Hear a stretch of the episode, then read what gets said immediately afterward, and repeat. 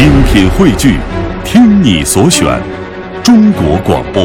radio.cn。各大应用市场均可下载。好，来到中国采风，有人说啊，徽州就是村口的那株古老的樟树，就是竹山书院青矿轩里的满园桂树，就是黄山悬崖绝壁上的一棵松树，就是泡在青瓷杯中的一杯黄山毛峰。嗯，那么想要了解徽州呢，就一定要走进徽州的村落。那么今天呢，我们就一起到徽州的古村落许村去走一走，看一看。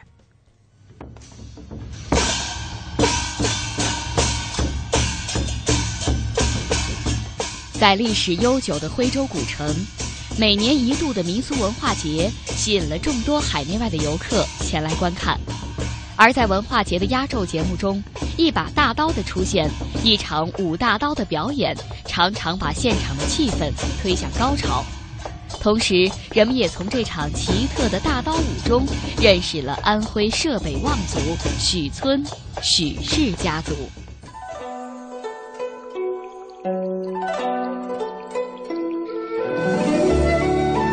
许村地处安徽省歙县西北部，作为徽州古村落之一，它已经有一千五百年的历史了。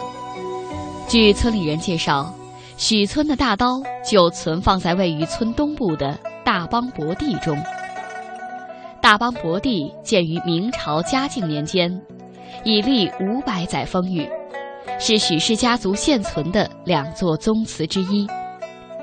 这座古老的祠堂看上去似乎与别的祠堂没什么两样，但它却有一个十分有趣的别称——官厅。至于为什么叫官厅，我们跟随许村历史研究顾问潘强进入祠堂内部去一探究竟。这个因为它是当年是仿照我们知府衙门结构做的，所以它这个下面这块就相当于我们现在的旁听席啊。再走到这个上面上来呢，这里就是两边是站着衙役啊，在这个中间呢就跪着被审的犯人，所以过去这个官员呢就沿着这个台阶上来啊，这个官员就站在这里。哦，这个知府呢就高高在上，坐在这个位置上，有一个案桌，他就坐在这里面审，就相当于现在的讲的，就做官人高高在上，就这个道理。知府衙门是古代知府审理案件的地方，而宗族祠堂是家族的神圣殿堂，是家族的根脉所在。这两者怎么会结合在一起呢？这座古祠堂究竟为谁而建？许村的大刀存放于此，又有多久了呢？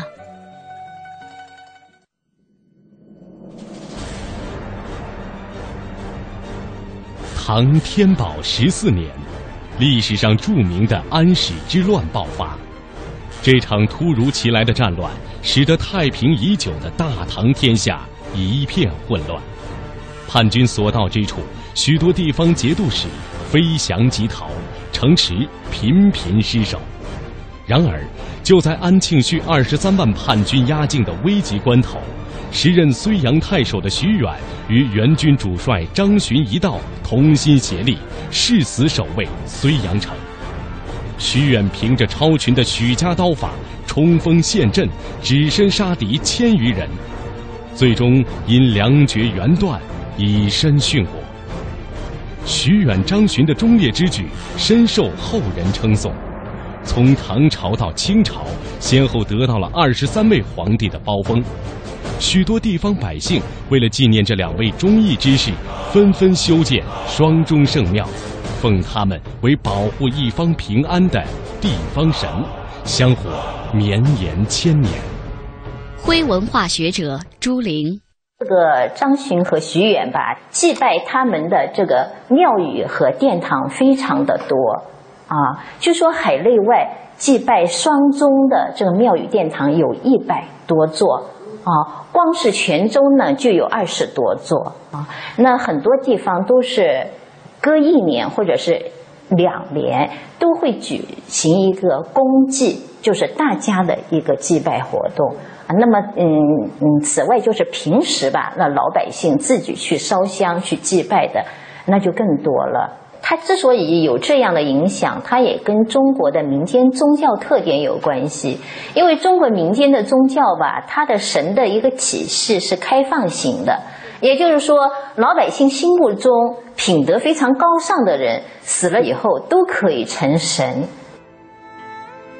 尽管有徐远、张巡这样的忠义之士，但是盛极一时的大唐王朝仍然免不了灭亡的命运。历史转而到了政权频繁更迭、战火乍息又燃的五代十国时期。当时，徐远之孙南唐户部尚书许茹为了躲避战乱，替子孙寻找一块安身立命之所，便告别了哀鸿遍野的河南许州。翻山越岭，一路南下。当他到达黄山南路若岭关的关口时，见此地葱翠的青山环绕着千顷良田，婆娑丛林掩映着屋舍人家，许如欣喜不已，便在这里结社安家。许村历史研究顾问潘强，呃，当年的那户部尚书啊，从河南迁移到我们这个许村以来，就把这个习俗就带到了许村，就。把这个五大刀作为一种民俗活动，就一直延续到现在为止。许氏后人为了缅怀忠烈传承许家刀法，于是定下每年的正月十五为忠义公许远的纪念日。当晚，许氏所有宗祠都要派出一支舞刀队伍，擎着两丈高的大刀，走过十里长街，来回五个通宵。经过一千多年的继承创新，许村的五大刀到如今已经演绎为大刀舞，成了一项重要的民俗活动，同时也展示着许氏家族的忠烈与光荣。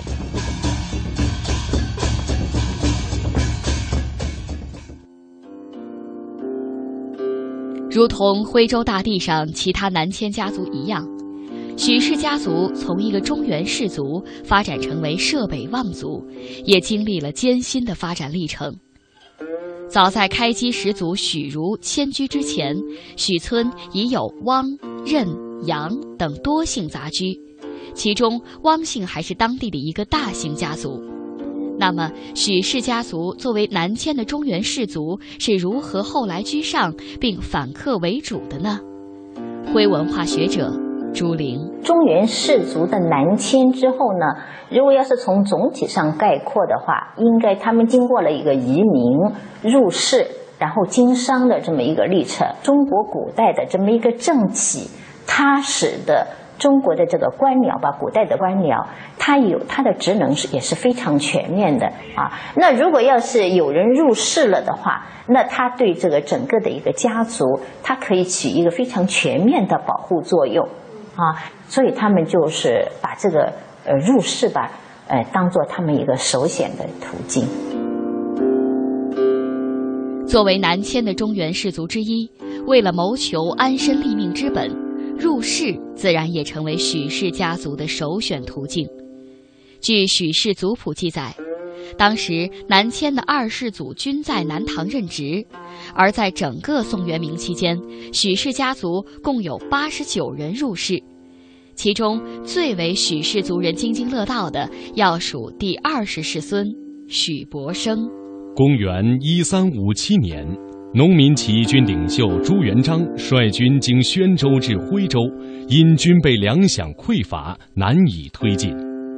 这时，富甲一方的许伯生变卖田产，倾尽所有，继续以充作军需，同时还领着兄弟五人，毅然投奔朱元璋。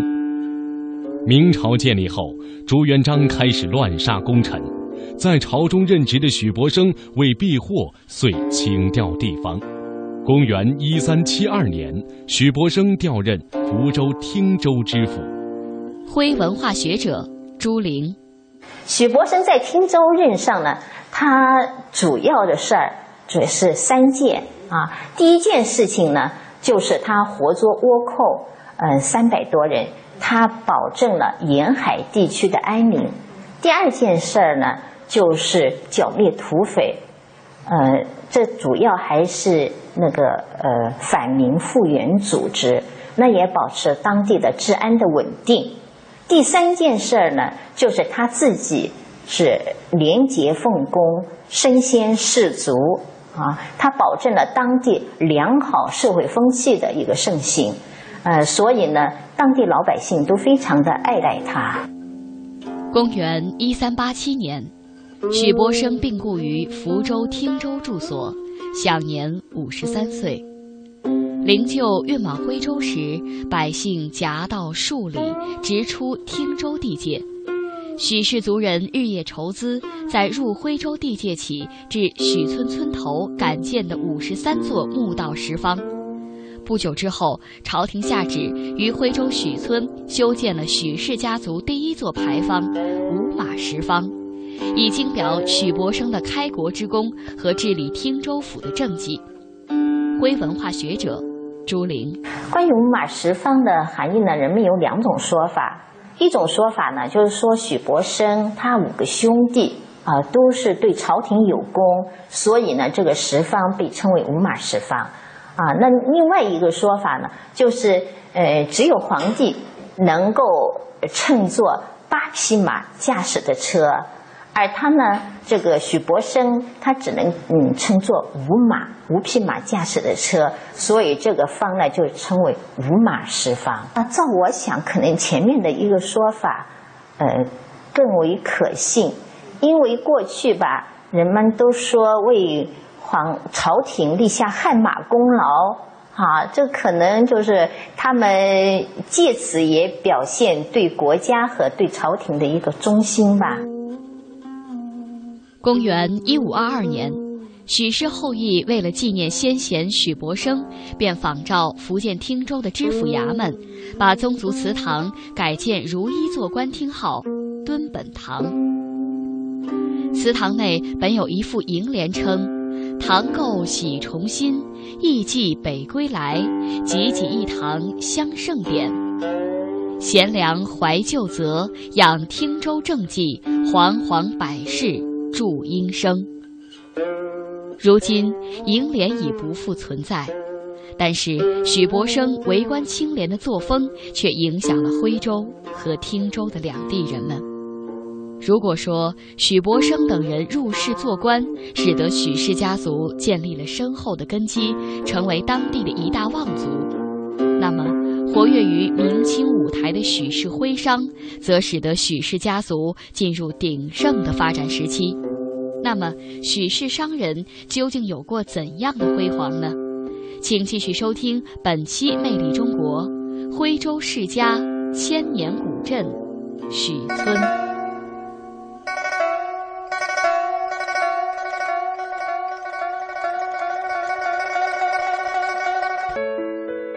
小体现精致，小会拥有无穷魅力。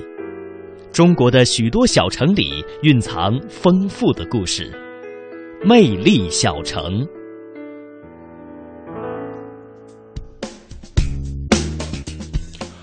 好的，来到我们今天的魅力小城，继续要带您到的是位于安徽省歙县的一个文化古村落，那就是许村。提到许村呢，大家都知道它是一个人文荟萃的历史文化名镇，同时呢，历代名人呢对它也是情有独钟。那么今天的魅力小城继续带您到许村去了解当地的历史故事。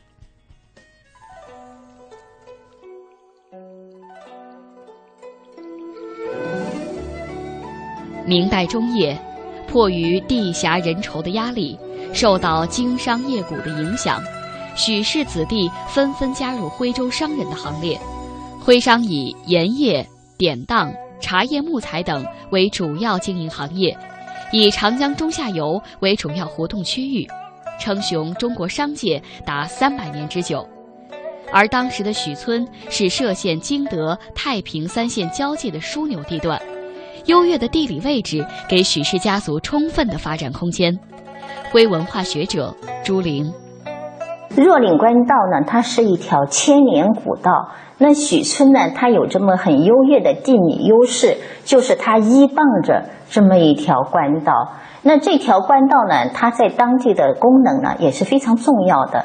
那就是说，当地的这个人要是出走出徽州，要经过这一条道；经商要经过这一条道，因为呃，这个若岭官道吧。一端是徽州，另一端是安庆。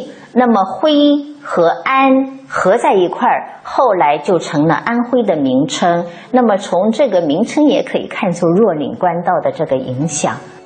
凭借优越的地理位置，许氏商人活跃于商界的各个领域。除了传统的盐、茶、木材典当四大宗外，其他如粮食、布匹、印染、刻书等业都有经营。而这其中最出名的，也是最有争议的，要数许氏海商集团。明朝统治者对海外贸易一直采取闭关绝世的政策，致使当时输中华之产、持异域之邦一方物利可十倍。在利益的驱使之下，到了明代中后叶，海上贸易开始兴盛，许氏海商集团也应运而生。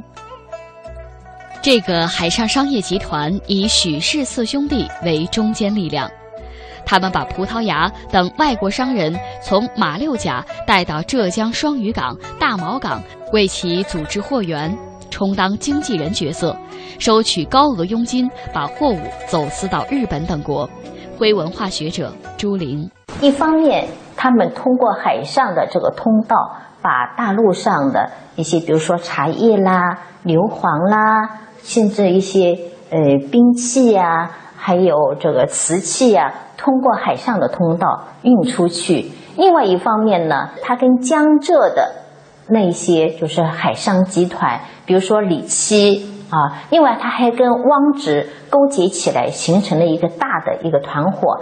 他们就打劫那些过往的客商的。另外一个就是跟当代的禁海政策有关。因为禁海呢，它就是禁止了当地的这些商业集团通过自自己的这么一个渠道，把一些商品运到海外去。那这个呃许氏集团，它为了使得自己的经商能够正常的进行，所以他们在船上呢也配备了一定的火枪和弹药，跟官兵呢对峙。这样呢，就是他们这个道德被当地的当时的官府称为“道”。在唯利是图的商业时代，许氏海商集团到底属商属道，始终难有定论。而这些在外闯荡的许氏徽商，的确为许氏家族带来了巨额的财富。暴富以后的许姓商人，把家乡当作颐养天年的乐土。他们携带大量的资金返回故里，纷纷设馆舍、广宴宾、扩祠宇、敬宗墓族、立牌坊，传世显荣。许村因此变成了一个号称十里长街的富庶小镇。如今站在村中间这组古老的建筑群中，我们仍然能强烈的感受到许村曾经有过的辉煌。许村历史研究顾问潘强。这个是我们许村叫大观亭啊，又叫八卦亭啊，大家可以看一下，这边呢有那个八卦的这个图案，但中间呢缺了两卦啊，因为我们这里是两条河交汇在这里，不缺水，所以水就不要了。但这边呢刚好是火位，为什么不要火呢？大家很容易理解，因为我们这是全木头的结构，所以呢它就忌火。所以这个火也不要了啊！在下面你可以看一下啊，我们这个八卦亭啊，上面这个梁叫包袱梁，因为啊，当时我们徽州人啊出门去啊，就是用块花布，就是当包袱布，包了一把雨伞，再带了一点干粮，就出门做生意去了。所以后人呢就把这个形象就画在我们这个梁上，所以这个梁叫包袱梁。位于许村村中央的这座大观亭是当时许村最高的建筑，是一座地标性的建筑。亭分三层，二楼是当年许村文人雅士的聚会场所。除了大观亭，这座双寿承恩坊，则是明朝隆庆三年朝廷为徽商世家许世基夫妇立的祝寿坊。当年许世基一百零三岁，其妻一百零一岁。这对百岁夫妻不仅拥有万贯家财，而且乐善好施，因而颇受族人尊敬。因高寿立方十分罕见，全国也只有两座。如今，由于这座牌坊的特殊含义，不少年轻游客成双结对的在牌坊下留影纪念，期盼人生幸福，白头偕老。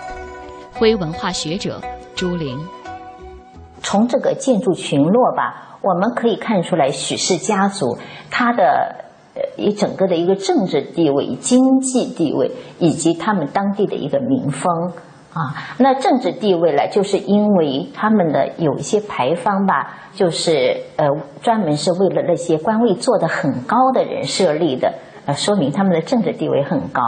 啊，那此外呢，我们从这些建筑群落它的规模以及它的工艺，可以看得出来，许氏家族当时的经济实力非常的雄厚。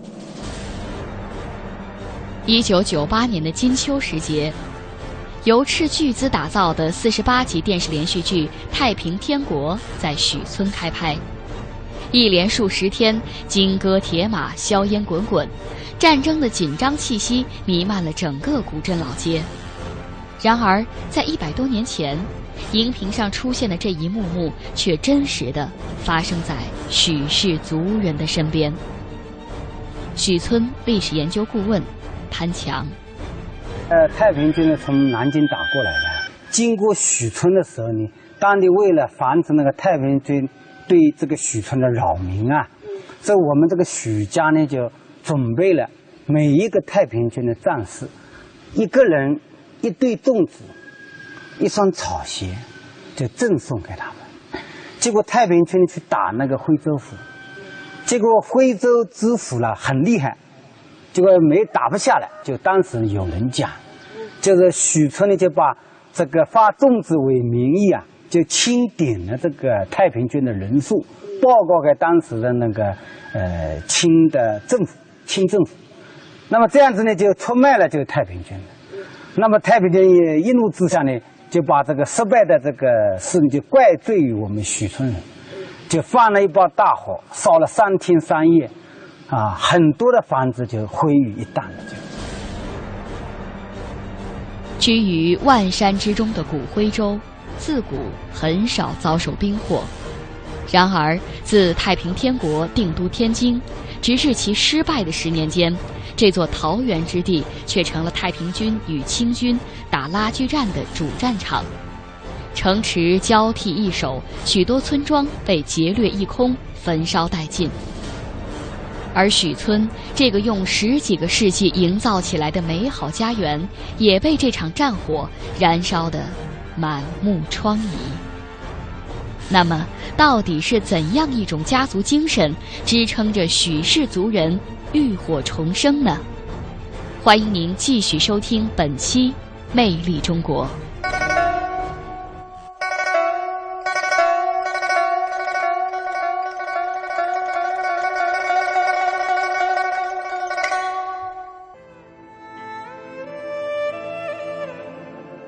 许村这座建于明初洪武年间的观察地，便是许氏家族除了大邦博地之外进村的另外一座宗族祠堂。这座古祠的前身是时任观察使许天相的府邸，故称观察地。在这座规模宏大的古祠侧面，有一道边门，叫做墙里门。这道边门虽然看上去毫不起眼。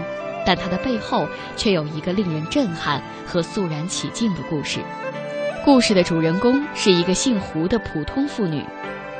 胡氏十八岁时便嫁入许家，两年后丈夫不幸病逝，而此时的她却有了身孕。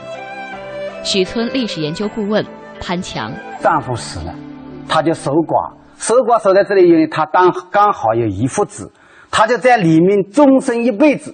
没出过他的大门，也没出过这个小门，啊，他在里面干什么？就是在里面培养他的儿子，最后给他培养成一个进士，做官做到观察使。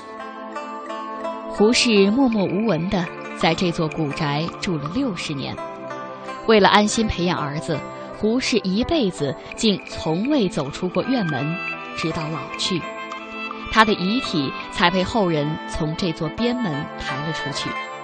这是他第一次，也是唯一一次离开这个院落。临终前，这位伟大的母亲也只留下了两句遗言。许村历史文化顾问潘强，一句话呢，就当时呢刚好呢是天大旱啊，天大旱呢，我们这个许村呢都缺水啊，缺水以后呢，他呢就留下遗言呢，就把他家的这个房子啊，把它拆掉。把自己家里的水井呢让给人家喝啊，这是一个。第二件事情呢，他就当年呢，清朝的皇帝啊，在赐封他叫贞节牌坊，让他留下一年不要进牌坊。虽然没有立牌坊，但是许氏后裔为了纪念这位伟大的女人，便把她的事迹刻在了墙里门的碑文里，流传后世。而从这座宗祠走出来的许氏子孙。都以墙里门后裔自称。徽文化学者朱玲，徽州女人性格特征中间最突出的应该是忍辱负重，因为徽州这个地方地理环境可耕作的土地比较少，男人必须出去，所以他们必须要面对这么一个现实，就是男人不在家，自己必须要支撑整个的一个家庭的整个的一个日常的运作。像胡适吧。嗯，从她的身上呢，我们可以看出非常典型的惠州女人的那种性格特征。如果说强里门家族的这种坚韧的精神，支撑着许氏后裔度过了太平天国战后的苦难时期，那么诗书传家、尊师重教的家风，则使得许氏家族再次名声鹊起。在古代的徽州大地上，自古以来便盛行“十户之村不废诵读”的优良传统，而称雄中国商界三百年之久的徽商，也带着一商一儒的特殊气质。这些或许便是许氏家族文风昌盛的重要原因。据《浙北许村许氏宗谱》记载。元明清三代，许村先后建有四个藏书楼、五座私塾，培养出了一大批达官显贵和鸿儒志士。这其中最出名的便是三朝元老许国。据《明史》记载，许国一生历任嘉靖、隆庆、万历三朝，他为官沉稳谨慎、忠诚练达，颇受皇帝宠信。公元一五八一年，因平定云南边乱，决策得当，许国晋升为少保，授武英殿大学士，成为仅次于首辅的内阁第二重臣。同年，万历皇帝下旨恩准他在家乡营造十方一座，以表彰他协中运筹，冒诸牢记。许国却迟迟不动身，还三天两头的去朝见皇帝。就这样过了三四个月，万历皇帝实在不耐烦了，说：“老爱卿办事从未如此拖沓，如今竟为造牌楼拖了这么长时日。照朕说，不要说四角牌楼，就是八角牌楼也造好了。”许国闻言正中下怀，俯身便拜：“谢主隆恩，臣回去就造八角牌楼。”万历见状。方知上当，但皇帝金口玉言，又念及许国是三朝元老，功绩赫赫，也就破例默许了。